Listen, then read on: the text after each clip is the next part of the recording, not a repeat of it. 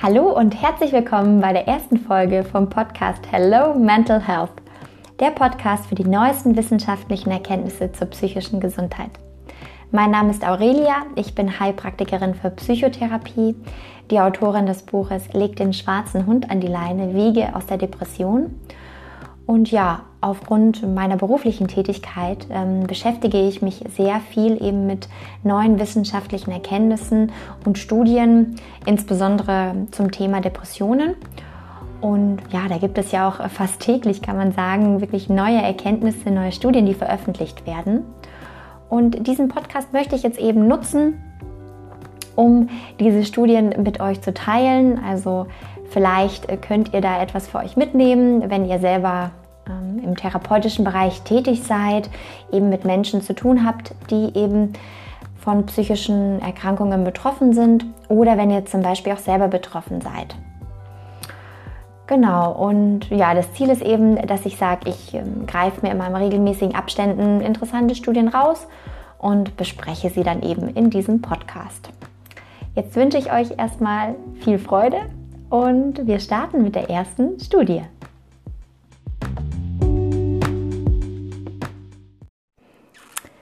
Ja, also die erste Studie, mit der ich heute starten möchte, wurde am zweiten zehnten zweitausendzwanzig die Ergebnisse veröffentlicht und die wurde von Forschern am Karolinska Institutet in Schweden durchgeführt. Und da geht es darum, dass sie eben neue Hinweise entdeckt haben zu der Verbindung zwischen Stress und Depressionen. Und jetzt so ein bisschen zu den Hintergründen zu dem Thema. Also Forscher konnten schon vor längerer Zeit ähm, ein Protein im Gehirn identifizieren namens P elf, das sowohl ähm, für den Neurotransmitter Serotonin und seine ähm, stimmungsregulierenden ähm, Funktionen eine wichtige ja, Rolle einnimmt und auch einen, ja, eine wichtige Rolle einnimmt bei der Ausschüttung von Stresshormonen. Zumindest konnten sie das bei Mäusen auch schon zeigen. Und hier kurz zu den Hintergründen. Also es gibt eben Menschen, die zum Beispiel nach einer traumatischen Erfahrung oder eben auch bei extremen Stresssituationen anschließend ähm, eine ungewöhnliche Stressreaktion zeigen oder auch chronischen Stress entwickeln. Und dies geht dann damit einher, dass dann eben auch ein erhöhtes Risiko besteht, an Krankheiten wie zum Beispiel Depressionen oder Angststörungen zu erkranken. Und bis jetzt war es den Forschern noch nicht so ganz gelungen, Ähm, zu erkennen, welche Mechanismen diese Stressreaktion regulieren bzw. beeinflussen. Die gleichen Forscher, die diese Studie jetzt durchgeführt haben, haben eben schon gezeigt, dass eben dieses Protein P elf eine wichtige Rolle spielt in Bezug auf Serotonin. Denn zum Beispiel depressive Menschen haben einen niedrigeren P elf Spiegel im Gehirn. Und ja, zum Beispiel auch Labormäuse, die eben einen geringeren P elf Spiegel haben, die zeigten eher ein ängstliches und depressives Verhalten. Was den Forschern jetzt in dieser Studie gelungen ist, dass sie eben zum einen gezeigt haben, dass dieses Protein die anfängliche Ausschüttung des Stresshormons Cortisol beeinflusst, indem es eben die Aktivität spezieller Neuronen, die sich im Hypothalamus befinden, also im bestimmten Bereich in unserem Gehirn, moduliert. Das andere, was das Protein P elf macht, das macht es über einen vollkommen anderen neurologischen Pfad, kann man noch sagen. Es hat, ähm, ja, da findet es seinen Ursprung im Hirnstamm und ist dafür dann eben auch dafür, ja, zuständig, kann man sagen, oder beeinflusst eben auch die Ausschüttung von zwei weiteren Stresshormonen, nämlich Adrenalin und Noradrenalin. Das heißt also, P elf spielt sowohl bei der Ausschüttung des Stresshormons Cortisol als auch bei der Ausschüttung vom Stresshormon Adrenalin und vom Stresshormon Noradrenalin eine wichtige Rolle. Des Weiteren haben eben die Forscher auch in dieser Studie zeigen können mit Mäusen, dass eben ein Mangel an diesem P elf Protein dazu führt, dass die Mäuse stärker auf Stress reagiert haben. Zum Beispiel haben sie eben ja, stärkere Anzeichen von Angst gezeigt und eben hatten auch eine höhere Herzfrequenz. Und diese ungewöhnliche Stressreaktion kann eben Depressionen und Angststörungen sowohl auslösen, aber eben auch verschlimmern. Und deshalb ist es jetzt eben auch im nächsten Schritt wichtig herauszufinden, ob diese Verbindung, die zwischen dem P elf Mangel und der Stressreaktion besteht, ob man die, die man jetzt bei Mäusen gesehen hat, ob man die eben auch beim Menschen sieht. Das heißt also, da ist eben jetzt noch Forschung zu tun, dass man eben diese Ergebnisse, die man eben ähm, erfolgreich erzielen konnte in dieser Studie mit Mäusen, dass man die dann im nächsten Schritt eben auch mit Menschen replizieren kann. Und die Ergebnisse dieser Studie sind sehr spannend, da man eben jetzt eben zeigen konnte, wie stark eigentlich auch diese Verbindung zwischen Stress und Depression ist, eben auch durch dieses sehr entscheidende Protein P elf. Und dass man jetzt eben auch dann überlegen kann, neue Medikamente zu entwickeln für Depressionen und eben auch für Menschen mit Angststörungen zum Beispiel. Denn die aktuellen Antidepressiva, die es ja auch schon auf dem Markt gibt, die zeigen leider auch nicht bei jedem Patienten eine Wirkung. Und da haben die Forscher jetzt eben auch in dieser Studie zwei Empfehlungen ausgesprochen, also dass man eben sagt, man entwickelt zum Beispiel eben Medikamente oder eben, ja, Antidepressiva, die eben diese Expression dieses P elf Proteins erhöht. Und hier gibt es auch bereits Studien, die durchgeführt werden an Tieren. Und es bleibt eben spannend, ähm, ja, was das für Auswirkungen dann äh, ja auf die Stressreaktion haben wird, aber dementsprechend dann auch ja auf das Entwickeln ähm, oder auch die Verschlechterung von depressiven Symptomen und eben auch ja von einer ängstlichen Reaktion. Der andere Ansatz, den eben auch die Forscher ja als vielversprechend gekennzeichnet haben, ist, dass sie sagen, ähm, dass man eben Medikamente entwickelt, die direkt diese hormonelle Stressreaktion im Gehirn blockiert. Also eine ganz spannende erste Studie, die ich ähm, jetzt für euch hier mitgebracht habe. Und ja, ich bin gespannt, äh, wie sich das eben in den weiteren Forschungen zu diesem Thema entwickeln wird.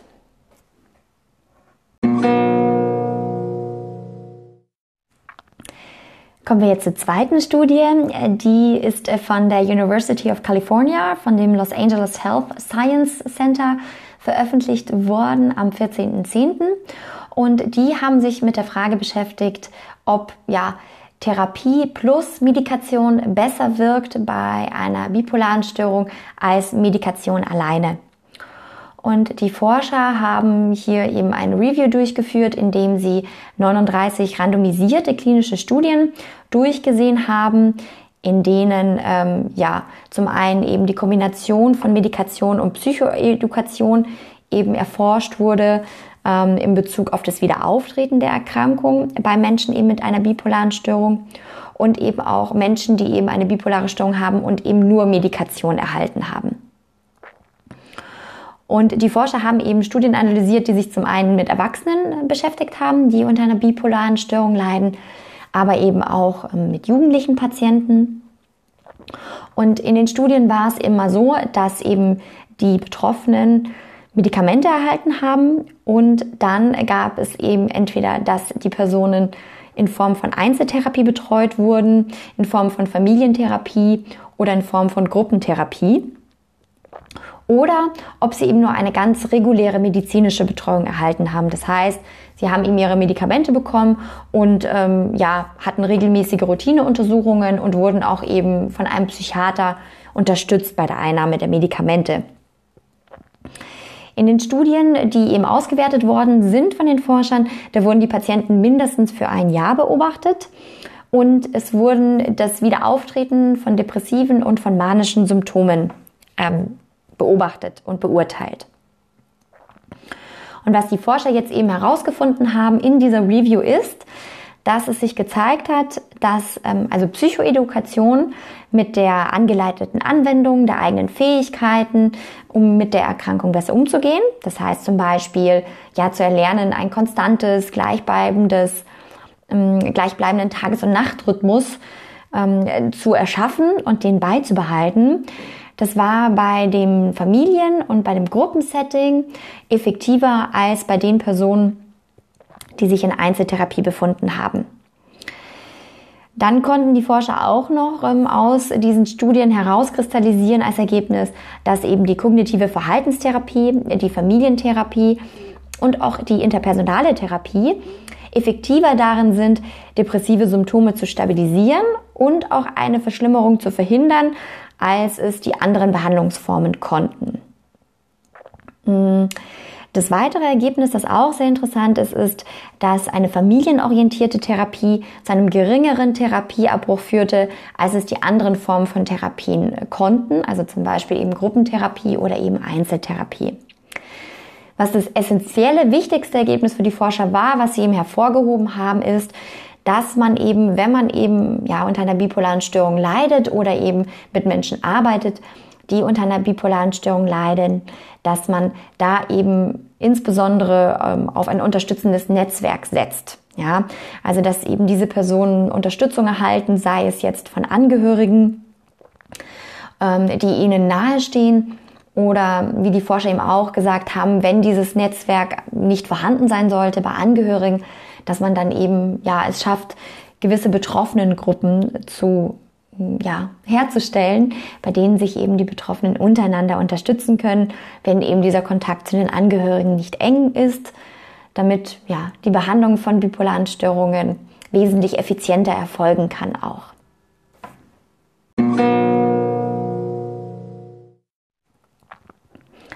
Kommen wir zur dritten Studie, die ähm, beschäftigt sich eben mit dem Protein S T A T drei, also S T A T drei, das eben ein Transkriptionsfaktor ist und der eben ja zu der S T A T-Proteinfamilie auch zählt. Und da gab es eben Forscher an der Medical University of Vienna, ähm, die sich eben mit diesem Protein beschäftigt haben und äh, es identifizieren konnten als ein wichtiger Faktor bei der emotionalen Reaktivität. Die Ergebnisse wurden am vierzehnten zehnten veröffentlicht und im Vorfeld ähm, gab es ja schon zahlreiche Studien, die eben darauf hingedeutet haben, dass Entzündungsprozesse eine wesentliche Rolle spielen bei der Entstehung von psychischen Erkrankungen. Also sprich Veränderungen zum Beispiel in der serotonergen Übermittlung, also das heißt die Übertragung eben von Informationen von einem Neuron zu einem anderen mittels Serotonin als Botenstoff, steht eben in einem engen Zusammenhang ähm, mit pathologischen Veränderungen, die sich eben bei Depressionen und weiteren affektiven Störungen zeigt. Und in früheren Studien konnte eben auch schon herausgefunden werden, dass dieses S T A T drei die Expression des Serotonin-Transporter-Gens reguliert. Und dass eben dieses Protein, also dieses S T A T drei Protein, in Funktionen des Nervensystems involviert ist, die eben dafür wichtig sind, das eigene Verhalten in verschiedenen Situationen zu kontrollieren. Was aber bis jetzt noch nicht erforscht wurde, ist, wie dieser Proteinsignalweg interagiert mit dem neuronalen Informationsfluss im Gehirn. Was gezeigt werden konnte, ist, dass der S T A T drei Signalweg ähm, aktiviert wird als Antwort darauf, dass eine Reihe von immunogenen und nicht immunogenen Reizen ähm, hervorgerufen werden. Das heißt, ähm, ja, das sind äh, Reize, die zum, die zum Beispiel eine Immunantwort hervorrufen. Was gezeigt wurde ist, jetzt mit Mäusen in Tierversuchen, ist, dass das S T A T drei im Mittelhirn, im serotonergen System bewusst ähm, nicht vorhanden war. Also sie haben eben spezielle Mäuse gezüchtet, bei denen das nicht vorhanden war. Ähm, entweder aufgrund dessen, dass sie eben eine gewisse genetische Komponente herausgezüchtet haben oder eben, dass sie ein Virus in ähm, die Mäuse ähm, ja, gespritzt haben sozusagen, der eben dazu geführt hat, dass dieses Protein nicht mehr vorhanden ist.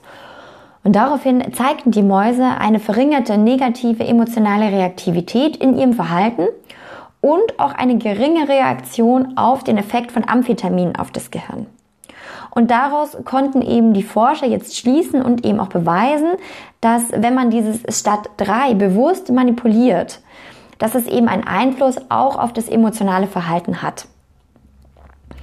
Und was jetzt die Ergebnisse der Studie ähm, ja, zeigen oder worauf sie hindeuten, ist, dass eben S T A T drei eine sehr wichtige Rolle spielt, mh, als sogenannter ja, molekularer Mediator, kann man sagen, in dem serotonergen System, wenn es oft ähm, um die emotionale Reaktivität geht.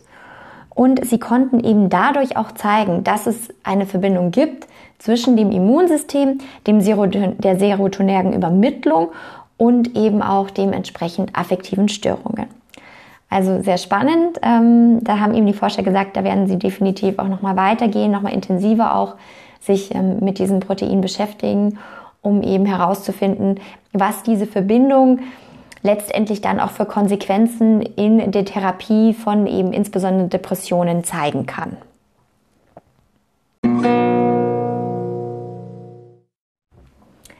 Kommen wir zur vierten spannenden Studie, die auch am vierzehnten zehnten veröffentlicht wurde und ähm, von Forschern durchgeführt wurde vom Imperial College London und dem Imperial College Healthcare N H S Trust. Und äh, in dieser Studie geht es um das Thema schwere morgendliche Übelkeit bei Schwangeren und inwieweit diese eben ähm, ja in Verbindung stehen zu Depressionen.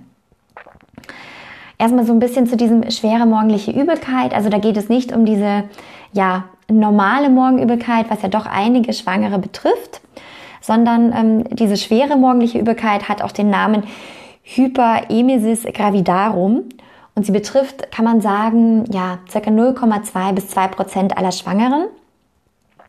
Und sie ist auch einer der häufigsten Gründe, warum man eben während der Schwangerschaft dann eben schon hospitalisiert wird.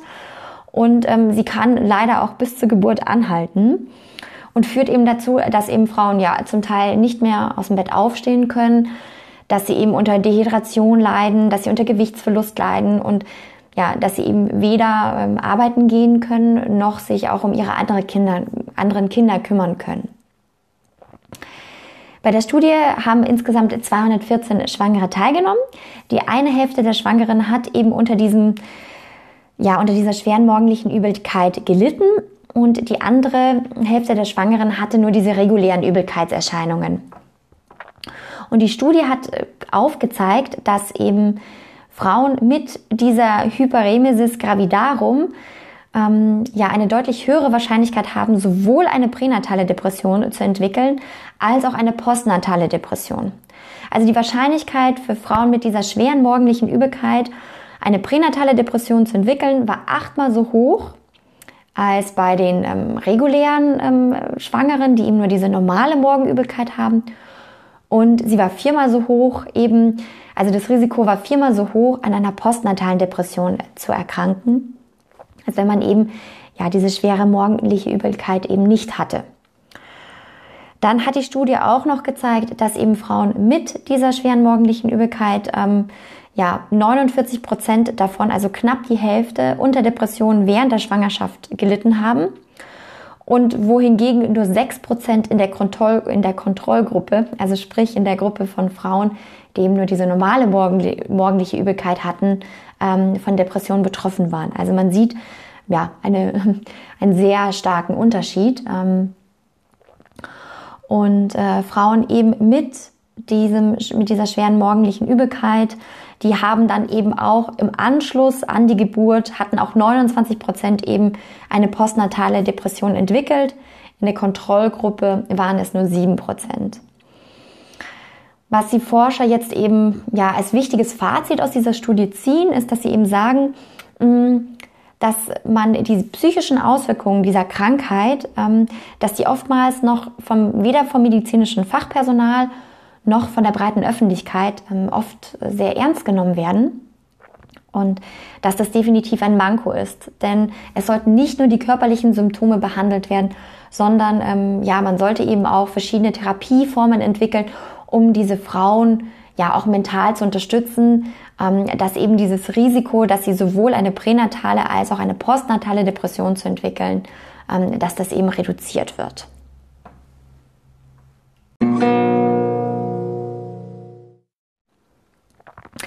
Ja, kommen wir zur vorletzten Studie für die heutige Podcast-Folge. Ähm, die Studie wurde am zweiten elften veröffentlicht und ja, da haben sich Forscher von der Washington University School of Medicine mit dem Thema beschäftigt, wie gewisse Neuronen in unserem Gehirn unsere Entscheidungen, die wir treffen, beeinflussen.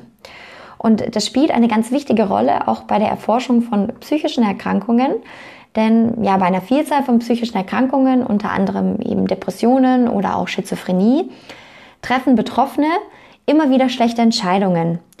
Aber bis jetzt weiß man eigentlich nicht genau, warum. Und diese Studie gibt jetzt erste Hinweise zu den zugrunde liegenden Mechanismen im Gehirn, die eben dafür zuständig sind, ähm, dass wir Entscheidungen treffen und welche Entscheidungen wir treffen. Wie wir Menschen Entscheidungen treffen, das ist uns relativ lange schon bekannt. Das heißt, ähm, wir gehen so vor, wir berechnen ja für jede Option, die uns zur Verfügung steht, einen gewissen subjektiven Wert. Und da berücksichtigen wir immer die Menge, die Qualität, die Kosten und ähm, auch die Wahrscheinlichkeit, dass uns ja diese versprochene Option, dass wir die auch tatsächlich erhalten. Und anschließend, wenn wir diese einzelnen Werte für jede Option berechnet haben, dann vergleichen wir sie und daraufhin treffen wir dann eine Entscheidung. Und die Forscher der Studie, die jetzt eben veröffentlicht wurde, die haben bereits zweitausendsechs die Neuronen entdeckt im Gehirn, die eben für die subjektive Bewertung von den angebotenen und dann eben auch äh, letztendlich gewählten Optionen zuständig sind. Diese befinden sich im orbitofrontalen Kortex, das heißt also, die liegen direkt in einer Region in unserem Gehirn über unseren Augen, die eben auch dafür zuständig ist, dass wir zielgerichtetes Verhalten treffen. Was die Forscher aber leider bis jetzt noch nicht zeigen konnten, ist, ähm, dass eben diese inkodierten Werte in unserem Gehirn direkt auch dazu führen, dass wir eine bestimmte Option auswählen. Denn es ist so, dass gewisse Wertesignale, die eben ähm, ausgesendet werden, aufgrund dessen, dass wir eben ähm, ja, verschiedene Optionen berechnen, dass diese verschiedene Arten von Verhalten lenken. Also nicht nur unser Auswahlverhalten, sondern sie lenken zum Beispiel auch, ähm, wie wir lernen oder was wir lernen. Ähm, sie lenken zum Beispiel auch unsere Aufmerksamkeitsspanne und eben auch Aspekte zum Beispiel der motorischen Kontrolle. Und den Forschern war es jetzt eben wichtig, dass sie eben jetzt mal zeigen können auch, ähm, wie, ja, wie diese Berechnung, also diese inkodierten Werte dazu führen, dass wir eben auch eine bestimmte Option wählen. Und die Studie besteht eben aus zwei Experimenten, die durchgeführt worden sind mit Affen. Und das erste Experiment bestand eben darin, dass eben Affen wiederholt zwei Getränke gezeigt worden sind. Und ähm, sie haben dann eben immer notiert, welches Getränk die Affen gewählt haben. Es gab verschiedene Formen von Getränken, es gab ähm, ja, verschiedene Arten, also Limonade, es gab verschiedene Säfte, also Apfelsaft, ähm, Traubensaft und so weiter. Es gab Pfefferminztee, es gab gesalzenes Wasser. Und man hat gesehen, dass die Affen immer wieder eine Tendenz gezeigt haben zu einem bestimmten Getränk gegenüber den anderen Auswahlmöglichkeiten, die sie hatten.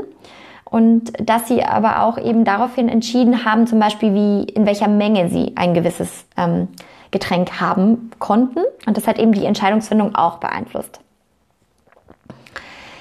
Anschließend, nachdem sie das eben ja notiert hatten, ähm, haben sie den ähm, Affen kleine Elektroden genau in dieser Region im Gehirn eingesetzt, also in dem orbitofrontalen Kortex, von dem ich eben vorhin gesprochen habe, und haben eben ganz bewusst die Neuronen stimuliert, die eben den Wert jeder Option eben repräsentierten.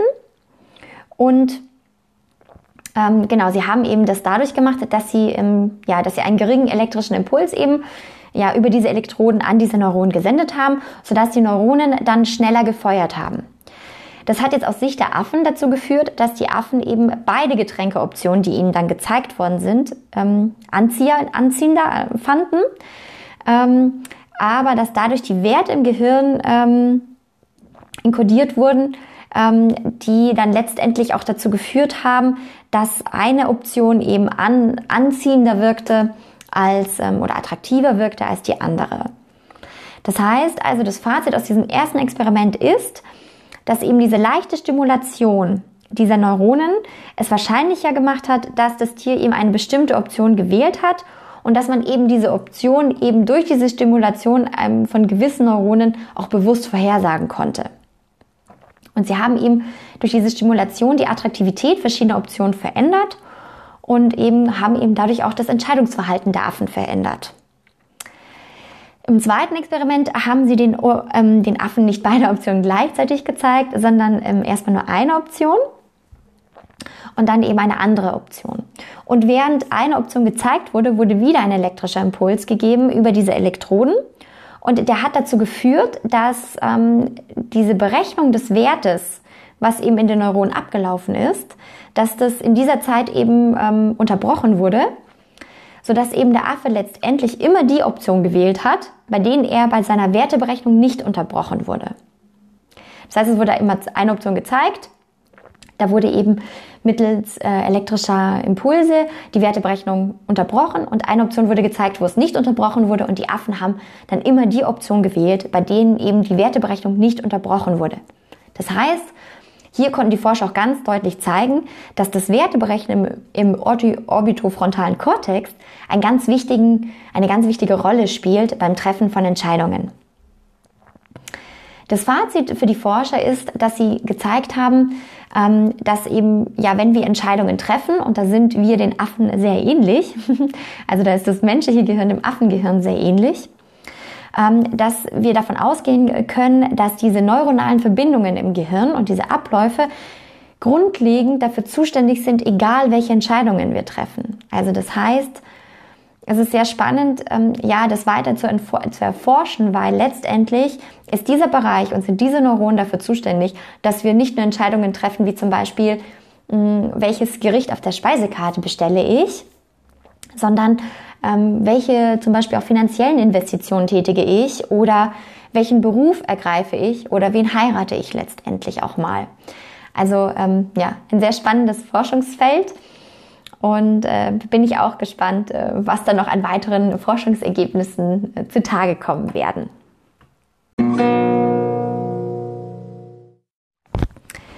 So, kommen wir nun äh, zur letzten Studie, die ich äh, heute mitgebracht habe. Die wurde am sechsten elften veröffentlicht, die Ergebnisse.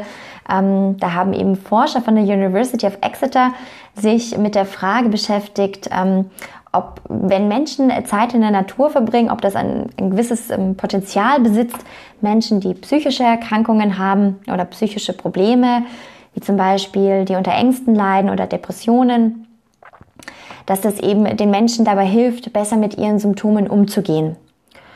Und äh, sie sind so vorgegangen, dass sie eben Daten von mehr als achtzehntausend Menschen aus achtzehn Ländern gesammelt haben.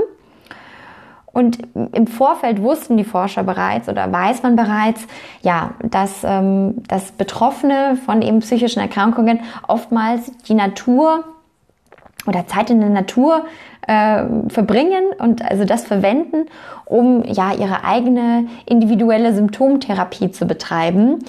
Ähm, Was die Forscher aber nicht wussten oder was man bis jetzt nicht so genau wusste, ist, wie viele Betroffene das tatsächlich machen, also bewusst Zeit in der Natur verbringen, um ihre depressive, ihre ängstliche Symptomatik, ihre ja, psychischen Erkrankungen positiv zu beeinflussen.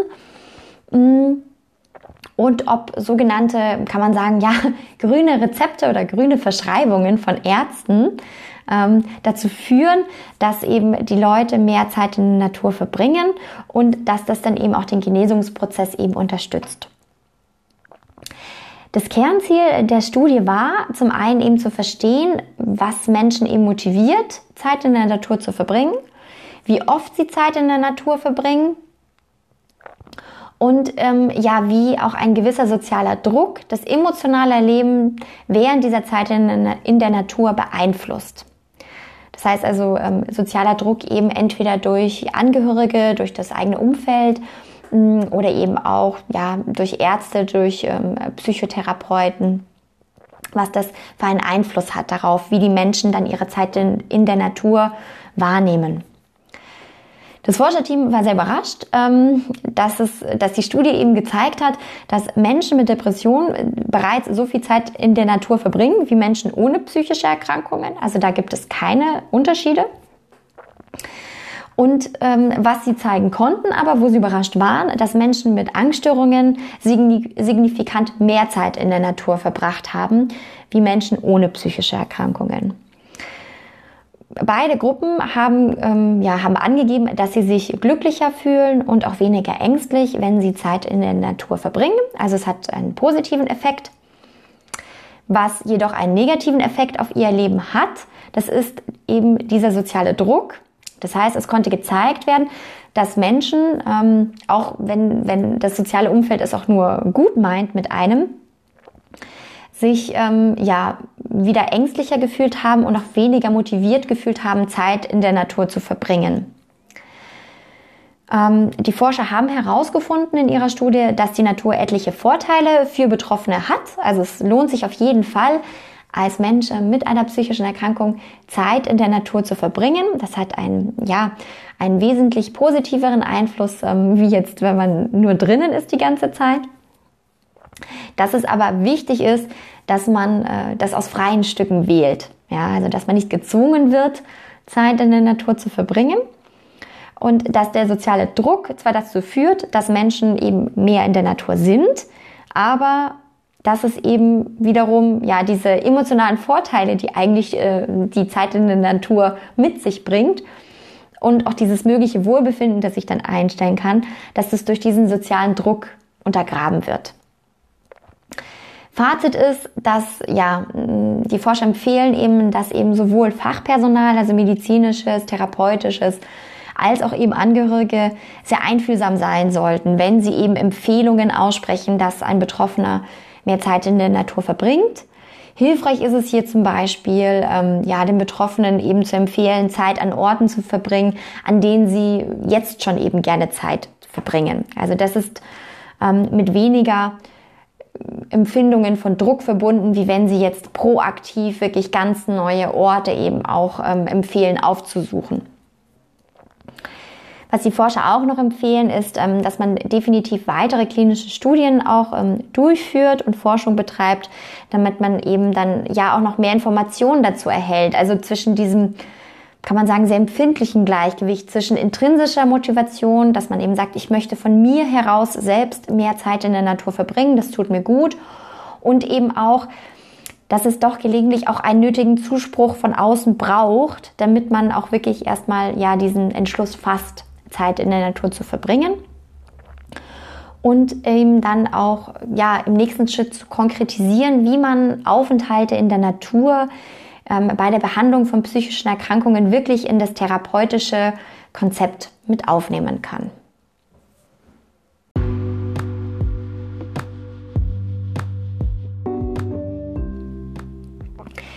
So, das waren die sechs Studien für heute. Ich hoffe, der Podcast hat euch gefallen. Ich hoffe, ihr konntet ja etwas äh, Hilfreiches, etwas Interessantes, vielleicht auch etwas Inspirierendes für euch aus den St- sechs Studien mitnehmen. Ich denke, insbesondere die letzte Studie ist ja für jeden vielleicht ganz interessant, ähm, kann jedem auch, ich denke, Menschen, ähm, die nicht von psychischen Erkrankungen betroffen sind, helfen, dass man einfach sagt, ja, Zeit in der Natur zu verbringen, auch wenn jetzt gerade die Tage immer kürzer werden, dass das auf jeden Fall positiv sich auf das ähm, Wohlbefinden auswirkt und ähm, dass man das auf jeden Fall in seinen Alltag äh, noch mehr integrieren kann, wenn man nicht eh schon sehr viel draußen ist. Und ja, in diesem Sinne wünsche ich euch einen, ja, einen schönen Tag, einen schönen Abend. Und ja, vielleicht verbringt ihr ja auch wieder mehr Zeit in der Natur. Und ich freue mich schon, euch bei der nächsten Folge von Hello Mental Health wieder mit neuen spannenden Erkenntnissen ja, zu versorgen. Bis dann. Tschüss.